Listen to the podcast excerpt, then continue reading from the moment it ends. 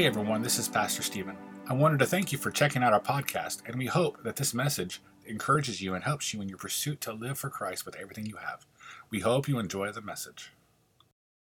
But if you've been with us the last few weeks, you know that we've started up our series called the Family Sitcom Series. Because we all know that family struggles are hard, and I've said it for the last several weeks. Too often, our lives look like a sitcom that we would watch just for our entertainment pleasure. Right?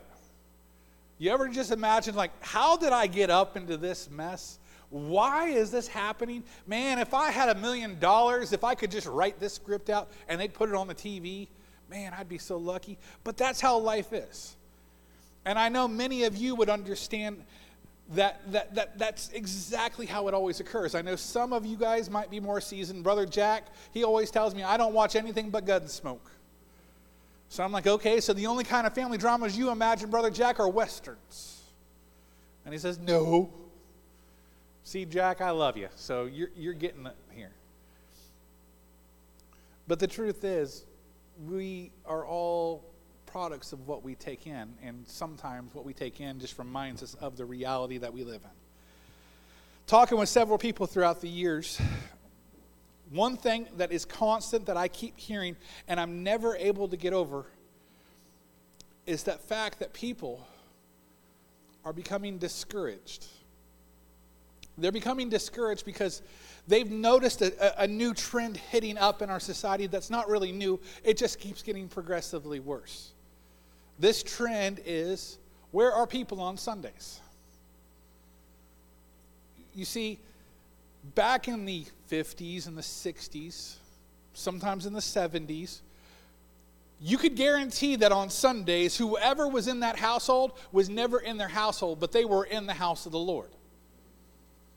There, there, there was that trend where, where, where it didn't matter. The stores were closed, the gas station was closed down, the McDonald's, if it was even a thing at that time, was not opened.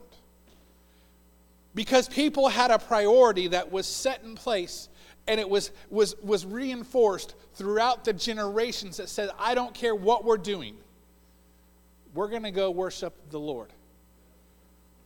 And something happened in the 70s and then the 80s and in the 90s, and it continues on to today, where, where we get around, and I can tell you where, if I'm driving around the neighborhood picking up teenagers like we do on Sundays, I can figure 90% of the people that I see, they're out there either doing lawn work, they're out there getting ready to go for their Sunday brunch little meal thing, but they're everywhere else but trying to get to church. And it's a sad thing when we really think about it. I mean, Youngstown, Ohio, according to Brother Chip, as I was listening to his story, because if you don't realize it, I listen intently. I don't always talk back, but I let it come into me and let, let it process. But he was telling me that Youngstown, Ohio was one of those cities that used to always have the churches the priority. And then something happened and changed, and what he told me he thought was the, the change is something that's indicative of human nature. It was the pursuit of happiness. And a lot of people in this world think the pursuit of happiness is found in a, in a thing that's green and white that we carry on us most of the time if you're young or if you're older. If you're newer, you have no clue what I'm talking about. Because all you see is plastic or iPhone wireless connectivity stuff. What I'm talking about is people think the pursuit of happiness is money.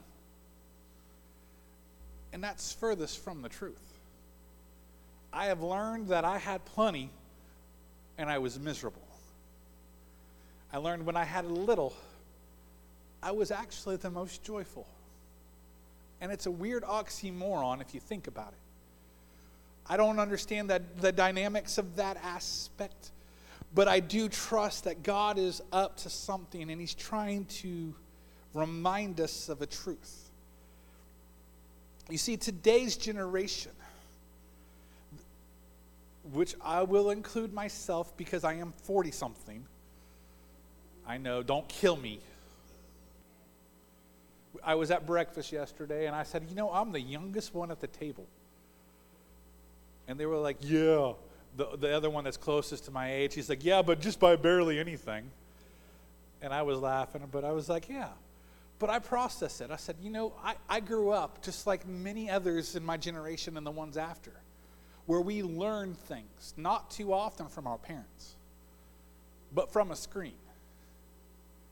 I grew up Saturday mornings watching cartoons. I grew up Friday nights watching TV. I grew up Monday through Friday getting home from school, and the first thing I would do would turn on the TV. And I would watch shows like I can't say because you would want to kick me out of the church. But let's say it was a talk show that people did some really stupid stuff on, and they started yelling one guy's name Jerry all the time, and I didn't know what to come up with.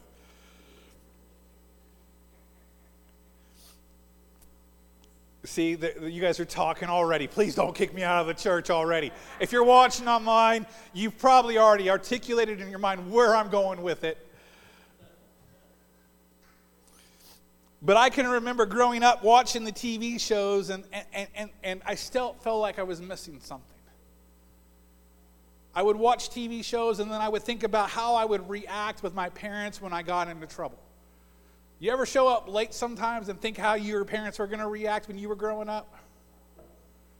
What about getting caught doing something you were not supposed to? You see, we all understand that our decisions will have consequences, but we often play it out. And there's one TV show that kind of brings it back to me because I grew up with it, and it still makes me laugh to this day. But it deals with a father dealing with his son. If you'll look at the screens this morning. Come on, Eddie, I'm hungry. Give me a sandwich. No, Waldo, I can't. Hey, wait a minute. Why are we whispering? I'm late. Don't you have a curfew? Nah, I'm lucky. My parents don't care about me. What about you, Waldo? You got a curfew? No. But I had a hamster once.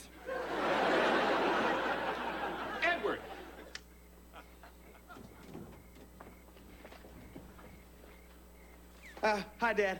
Sorry we woke you. We've been hanging out down here since 1058. Oh, really? Yeah. No, we weren't. We just got here. Thank you, Waldo. No problem, Bob. You're in big trouble, mister. Major trouble. Um, um, excuse me, but in Edward's defense, Mr. Winslow, it's my fault that he violated his curfew. Oh? See, he completely lost track of time watching me moon meter maids. Say goodnight to your little friends, Edward. I'll be over on the couch making out your will. Good night, Dad. Wrong.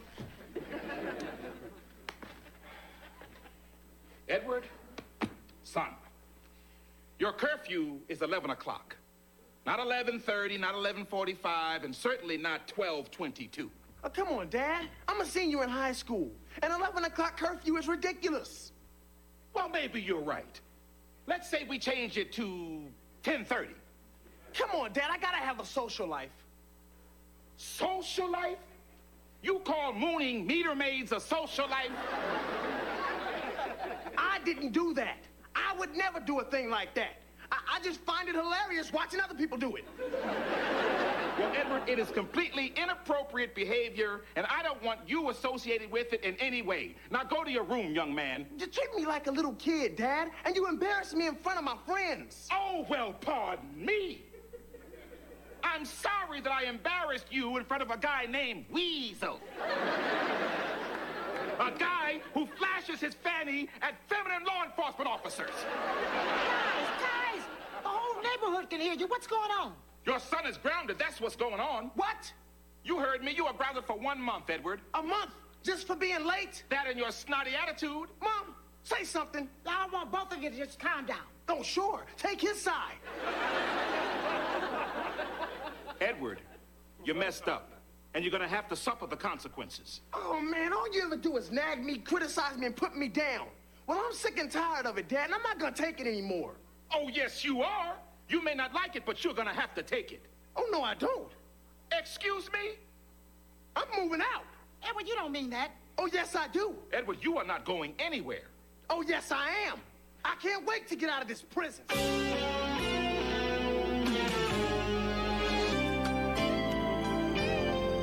Eddie, Technology is not always my best friend.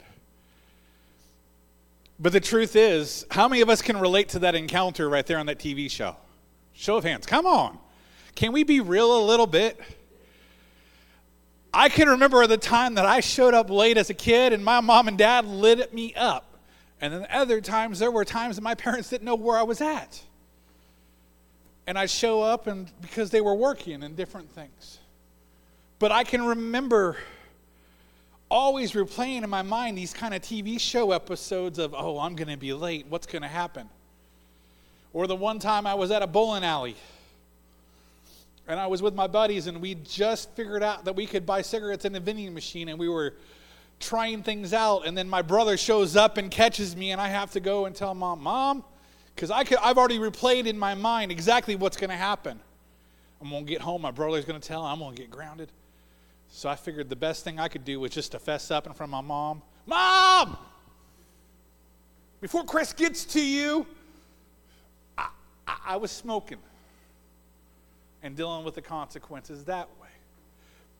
See, what I'm trying to get at is we look at this, this kind of clip right here, and it brings back memories of what we went through, but it also sets into the moment what our reactions would be at the moment we're living. But what I want to look at this morning is the commandment what we are called to do. You see, scriptures tells us in Ephesians chapter 5 and 1 through 2, therefore be imitators of God as beloved children. Walk in love in, as Christ loved us and gave himself up as a fragrant offering and sacrifice to God. Those words are hard to do sometimes. Those words are difficult. But even worse, sometimes parents, we, we go in and we think that, that we have to, to, to do a hard job of raising our kids to get them in the right place. But then I'm reminded in Ephesians chapter 6, verses 3 through 4, it says, Fathers, or I'm just going to go ahead and put it in there too, mothers, do not provoke your children to anger, but bring them up with discipline and instruction of the Lord. Those words are hard to do when we're trying to raise up a new generation to have standards and models, but to be better than we were. I don't know about you. I looked at my wife when we got married before we had kids, and I said, honey, I don't want my kids to be like me. I want them to be better than me. How can we work out a procedural method so that we could get them to be that. And it's a struggle. You see, there are great things that we've all heard in our lives. And those great things are, are, are truths that we hold on to. And that we would honestly, if we heard them today, we would say, Amen, yes, that's how I want to live my life. But the struggle is the reality of, a, of a trying to apply every word that we're supposed to do. When the Bible says, do not sin and, and walk accordingly, this flesh right here is a fight constantly because it wants to sin. But I have to put the Spirit into me and say, I'm going to be led by the Spirit and not by this horrible flesh of mine. You have to do the same thing every single day. And that flesh, sometimes, when we're trying to articulate the proper ways of doing things to people around us, it doesn't always come out the way we want to. So often, we find that we create more messes. You want to see a great example? You think about King David. You know anything about King David? If you've been reading your Bible plan, you probably said, What? I didn't ever realize that happened. Because inside of the word, there's some really weird stuff that occurs that makes you go, What? I thought the Bible was all about roses. But when I've read the word, it's all about reality. You see, inside the text, we see David, he's the father of about 19 different kids. And no, he did not get his model from the Duggars or the Bates that you would watch on TV today. He was the ultimate 19 kids and not coming. But here's the truth he had 19 kids from different mamas, and they all had struggles. And if you get into 2 Samuel chapter 13, you'll find an encounter of one of his sons having a twisted thinking process hitting him up. His son named Amnon had this desire for his half sister Tamar, and he desired to be with her physically and, emo- and not emotionally because he saw that she was good. And his plan was one of how do I make this happen? And so he listened to his buddy. He says, Hey, just pretend that you're sick. And then, and then just go hit your dad up and, and, and send a message saying, Dad, I'm sick. Can you have my sister come and bring me her fav- my favorite soup she makes? And so King David does so because he loves his kids. Gets her in there, they shut the door, and things that are not suitable for TV happen. And then afterwards, it says that he despised, he hated his sister. But there was something interesting that happened. You see, I said a great example. I didn't tell you what kind of example it was supposed to be. Let me tell you, King David, a man after God's own heart, who loved God, who would serve God, who would do whatever God said to do, is the example that we should never follow after on his parenting systems. Why? Because even a man of God might not always be right. Because they're not always going to listen to the Word of God. That's why God has to put the not suitable for television stuff inside of the Bible to get us to be awakened to the truth of what proper correction looks like. Inside of the text, after Amnon had done what he has done to his sister, what we find is that David set forth in motion the rest of his life that would cause more gray hairs than he ever realized. Because when, it, when he found out, it wasn't good. You see, this brings me to the first point. And that is that our reactions as humanity has often been done in extremes, and they are our form of correction. Can I say it a little bit? It says it on the screen. It says extremes are our, our ideal form of correction. Sometimes, when my kids do something wrong, what do you want to do? Yes, Sister Amy. Sometimes I want to teach them what having a life is all about, whether it's long or short sometimes. Sometimes I want to go to the extremes and let my emotions take course and do something that would cause more harm to them. Because that's the flesh within me. Sometimes we want to react in our emotions. And last week, if you were here, you realized that emotions are always things that we're supposed to be our beacons to point towards God, to ask Him what we're supposed to do in each situation. And in these moments, we have to do it. We have to do it in the proper way, we have to do it in the righteous way.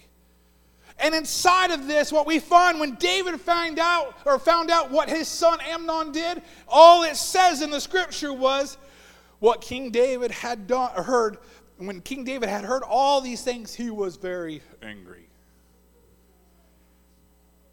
It didn't say he went and pulled Amnon and confronted about the evil, wicked things he did. It didn't say he didn't kick him out of the house. It didn't say that he, he addressed it in a manner that would allow people to see what was wrong. All it says he did was he got upset.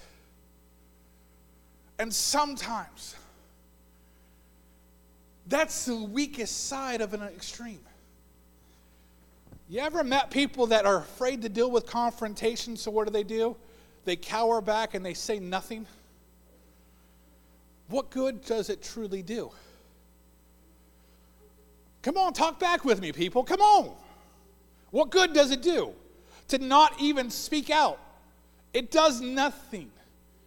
I have emotions. And if I don't say something, sometimes it doesn't always work out right. It's like if I'm working at a, at a, at a store and I watch my fellow coworker going over there and stealing money out of the drawer. But because I don't want to deal with confrontation, they keep doing it. And then eventually somebody accuses me of doing the wrong thing when I was the one that didn't do anything. What good does it do? So often, what we realize is inaction is the worst extreme of them all. Because what we read according to the text, David's inaction, even though he was angry, was what his son wanted. Amnon was hoping to be the son that, that was able to get away with it. So, what did he do? He locked himself into his room. He kind of hid himself away from his dad, waiting for the consequences. But I'm sure he was like, let's just hope the door doesn't open. And then after a while, the door didn't open, and he got a little relaxed. But like I said, sin begets more sin, right? So what happens? Absalom, Tamar's full brother, hears about what happens and he gets a little upset. His anger is a little bit more than conf- more more than just sitting back and thinking, "Okay, what are you going to do, dad?" He really despises his brother. So he does what he thinks is right. He thinks that, that if he just sits back and waits for the proper moment, he can get what he needs to get done. You see, David's inaction led to Absalom's raising of his intentions. Absalom, he planned it out accordingly. He said, I want to have a feast with all my family. This is all in 2 Samuel chapter 13. He says, I want to have a feast with all the family. But David, he says, No, that's not good to have all of us in one place at all one time. And so Absalom said, Okay, you don't have to come, but just send Amnon to me and let me see what he's got going on. And, and it took some coaxing inside of, of, of Absalom to get David to send Amnon. And when, when he showed up, the scripture says that Amnon, or Absalom had told his servants when he shows up, just kill him. And that's exactly what they did. And David didn't understand that his failure of correction would be the thing that would cause more harm and more difficulty inside of their lives. I need to sell, tell somebody the truth. That we need to grasp that what David lacked in correction is the proper thing that we need to put forth in our life. We need to do the right thing. We need to actually be able to be vocal and articulate words that will actually bring forth the truth and hopefully life in some people around us. Because we cannot let somebody else's sin start becoming the beginning process of another sin. But we have to be the stopgap in between it that stops anything further. Could you imagine what would have happened if David would have reprimanded Amnon and dealt with the situation in a proper manner? Absalom never would have any steam behind him. But David didn't learn from it. He just kept doing the same old, same old. And this is the problem that occurs. Because so often the world wants to think that correction and love it's perceived as weak. But it truly is not. See, Absalom thought that David was weak because he loved his kids. That was his Achilles heel. He loved them so much so that he didn't want to cause any harm in their life. So when, when, when Amnon didn't get punished and Absalom had his, son, his brother killed, what did David do? He mourned. He mourned over Amnon, and Absalom feared out and, fl- and, and ran off and did what Amnon did and hid off, hoping that his dad wouldn't do anything. Because his dad was weak, because he loved them too much.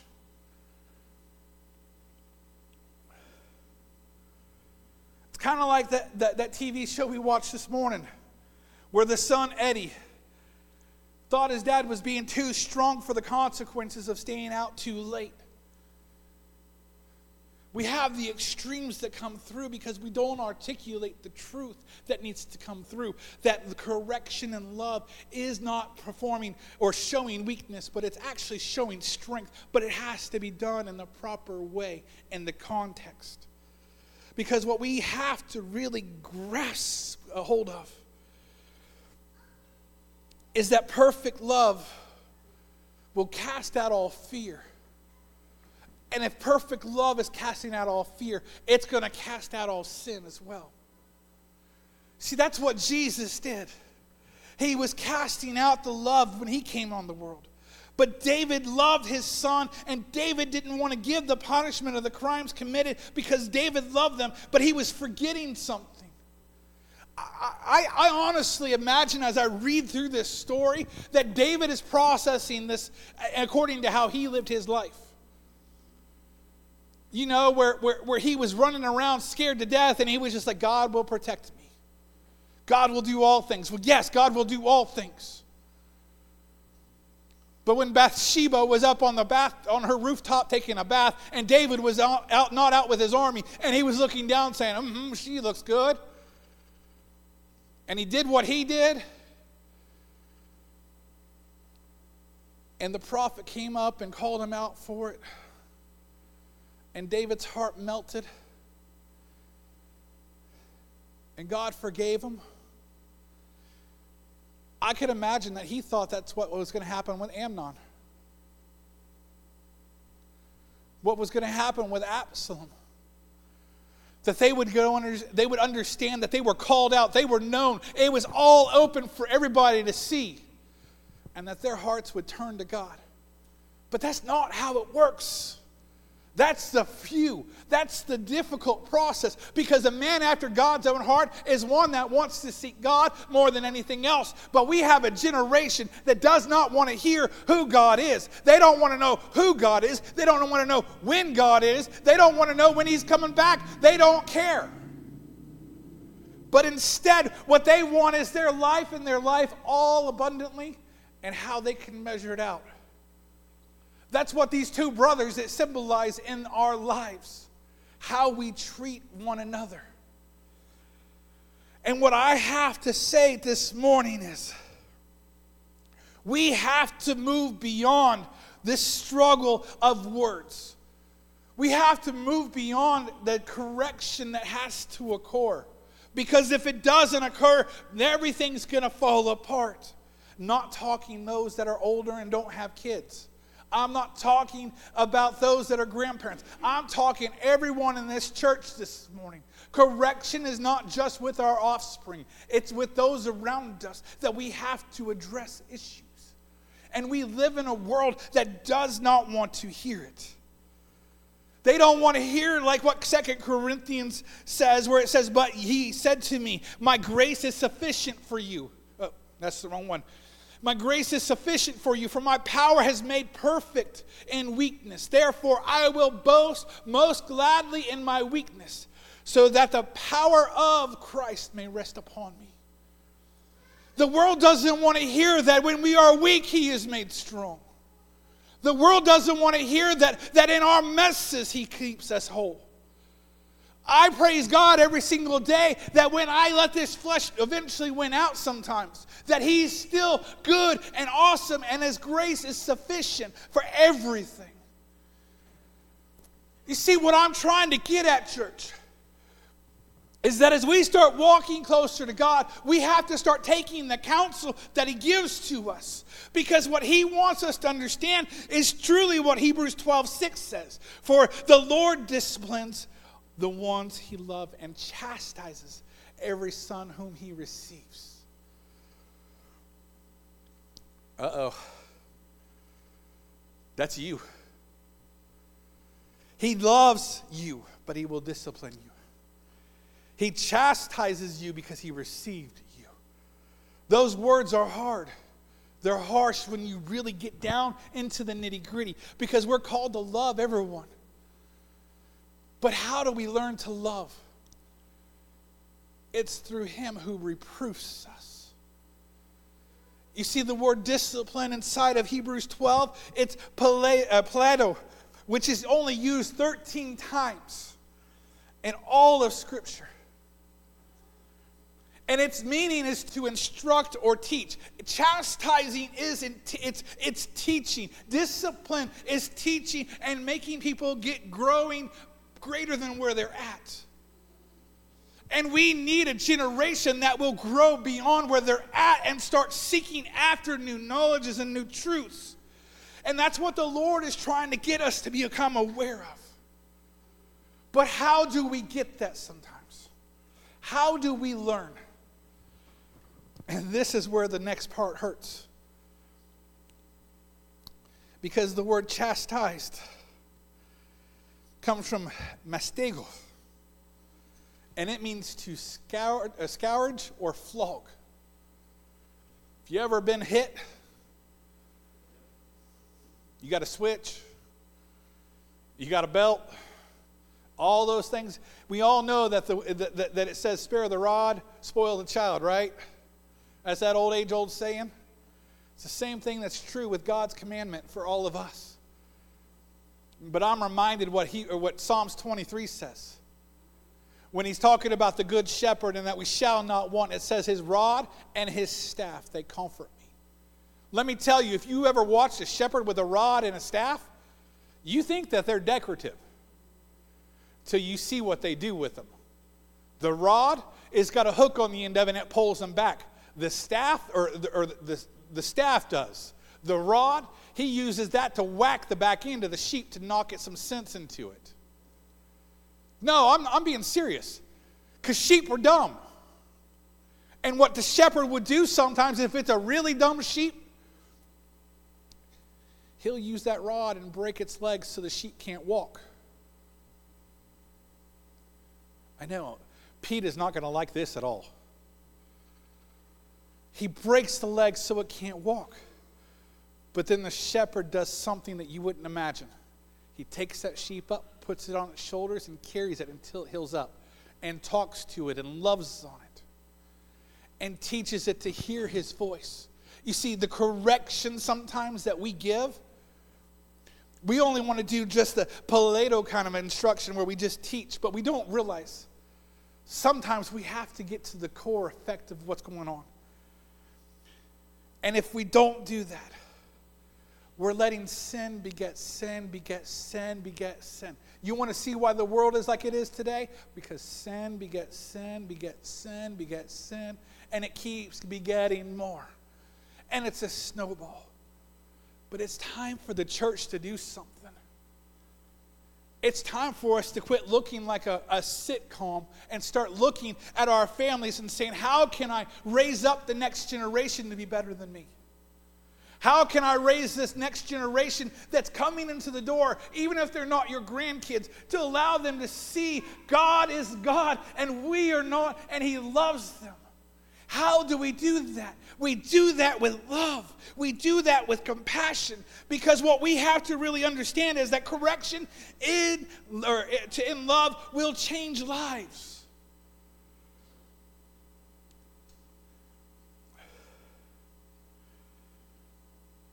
If you've ever been in my office,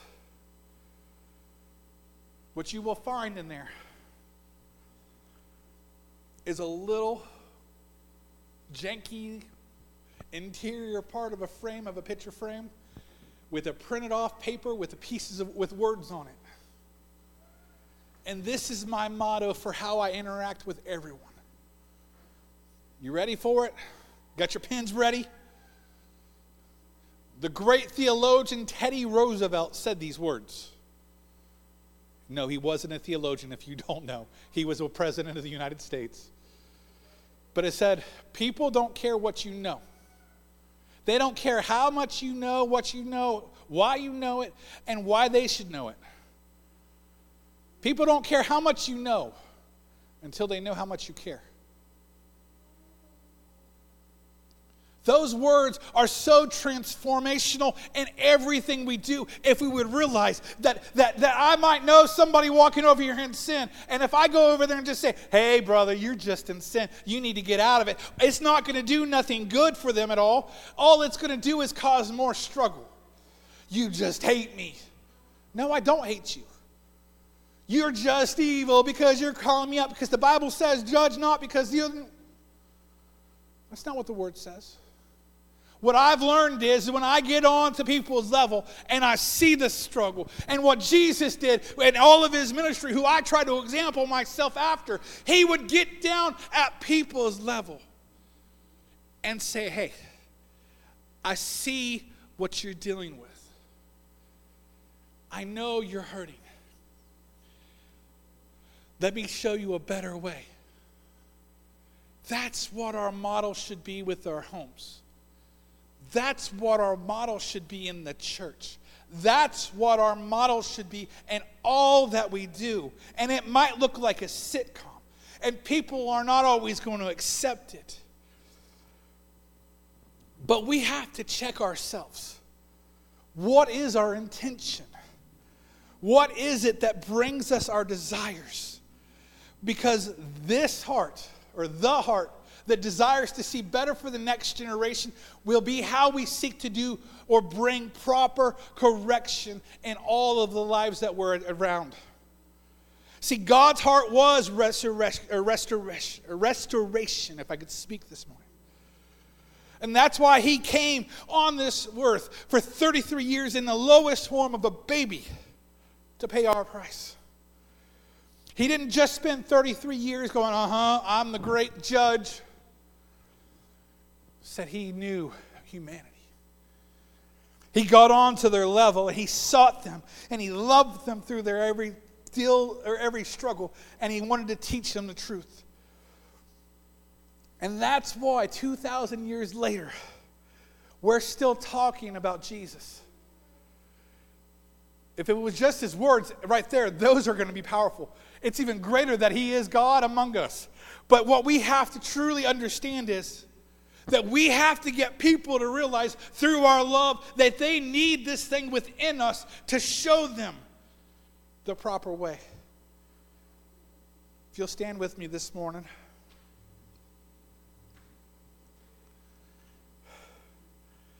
I got to bring it back to Eddie. Not Eddie, our youth pastor, Eddie on the TV screen.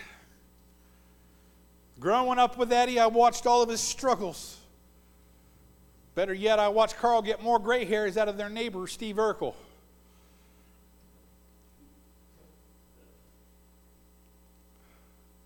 But one thing I saw within this TV show was they always had the proper words and the proper ideas that hit right in the right moments. Can I just be real? That's not going to happen for you. Not unless you're doing the prayer, Lord, give me the words to speak and touch the rest of my mouth and let it not say the words that'll hurt. Lord, give me the words to love these people and let me give them the truth and the knowledge through the love as I bring the proper correction in them. See, Eddie, he, he, he thought he was all right. He thought he had the world's come back. He says, Hey, okay, Dad, I don't have to listen to your rules. I'm going to move out. So he goes and moves out with Steve Urkel. If you ever watch the show, you'll know how that turns out. he moved out of the house with no money, couldn't really get food. Better yet, the apartment that him and Steve Urkel could afford, it had this thing hit, uh, hit the apartment about every hour. It was an L train that went through the middle of Chicago, and every time it came through, their roof looked like it was going to fall in. He was living the dream. But it was when Carl shows up with a proper correction in love that we see the transformation happen. It made Eddie realize that I would be better to be back in my father's house than I am here. I might have to deal with some rules, I might have to deal with some regulations, but it's better. Let me tell you right now, some of us have been living our life thinking that it was better in our house. But we have to realize it's better in the Father's house. It's like the prodigal son. He's got all the money, he spent it away and squandered it every which way he could go. He thought he had it all until he had nothing. And then one day he had this thought it's better that I would be a servant in that my father's house then I know I'd have food that's not pig slop. Then I'd have a bathroom that's not got leaves for toilet paper. I'm just adding that in there, it's not in the scripture. He thought it would be better for me just to put myself in the lowest standard, just to be the lowest of the lowest of the lowest in my Father's house. We have to get to that same point in our lives. We all have our prodigal moments where we think that we know it all. But it's in God's proper correction that He lets us mess up. But He promises that His righteous right hand, though we might fall, will lift us back up again. It's in those moments that He says, I loved you enough that I'm setting forth the proper example of how to teach you the ways in which you should go to show you the proper ways to have your heart aligned with me, to show you the proper words to say, to show you how to love your neighbor. And he did it all with a scripture we can hold on to every single day. And I know you all know it. It says, For, the lo- uh, for God so loved the world that he gave his only begotten Son, that whoever would believe in him would not perish, but would have eternal life. For God did not send his Son into the world to condemn it, but in order that we might be saved through him. I don't know where you are this morning. I don't know what you've been through, but I want to ask every head bowed and every eye closed this morning. Have you been living your life not really surrendered to the Father, and you know you need to make him the Lord of your life this morning? You're saying, I don't know what I'm going through. I don't know what this is in my heart that's telling me that I need to change something. If that's you this morning and you want to make him Lord of your life, raise your hand this morning. Got one hand, two hands. Anyone else this morning? Is that you online this morning? Because what we're going to do in a moment is that we're going to say a prayer. This prayer means absolutely nothing if it's not truly from the inside of your heart that says, God, I don't know what it is stirring within me, but I got to get right. I need your correction in my life by surrendering all I have to you. It means nothing unless you do that. So if you'll say with me this morning, Dear Lord Jesus, come into my heart. I surrender all. Lord, I need your correction and I need your love. Touch me this morning and be with me. Be the Lord of my life. Be the punishment that I could not hold on to. As you died on the cross and you were raised from the dead to give me hope and to give me a new life. So today, Lord, I give it all to you. In Jesus' name, amen. Can we just give a round of applause this morning for those?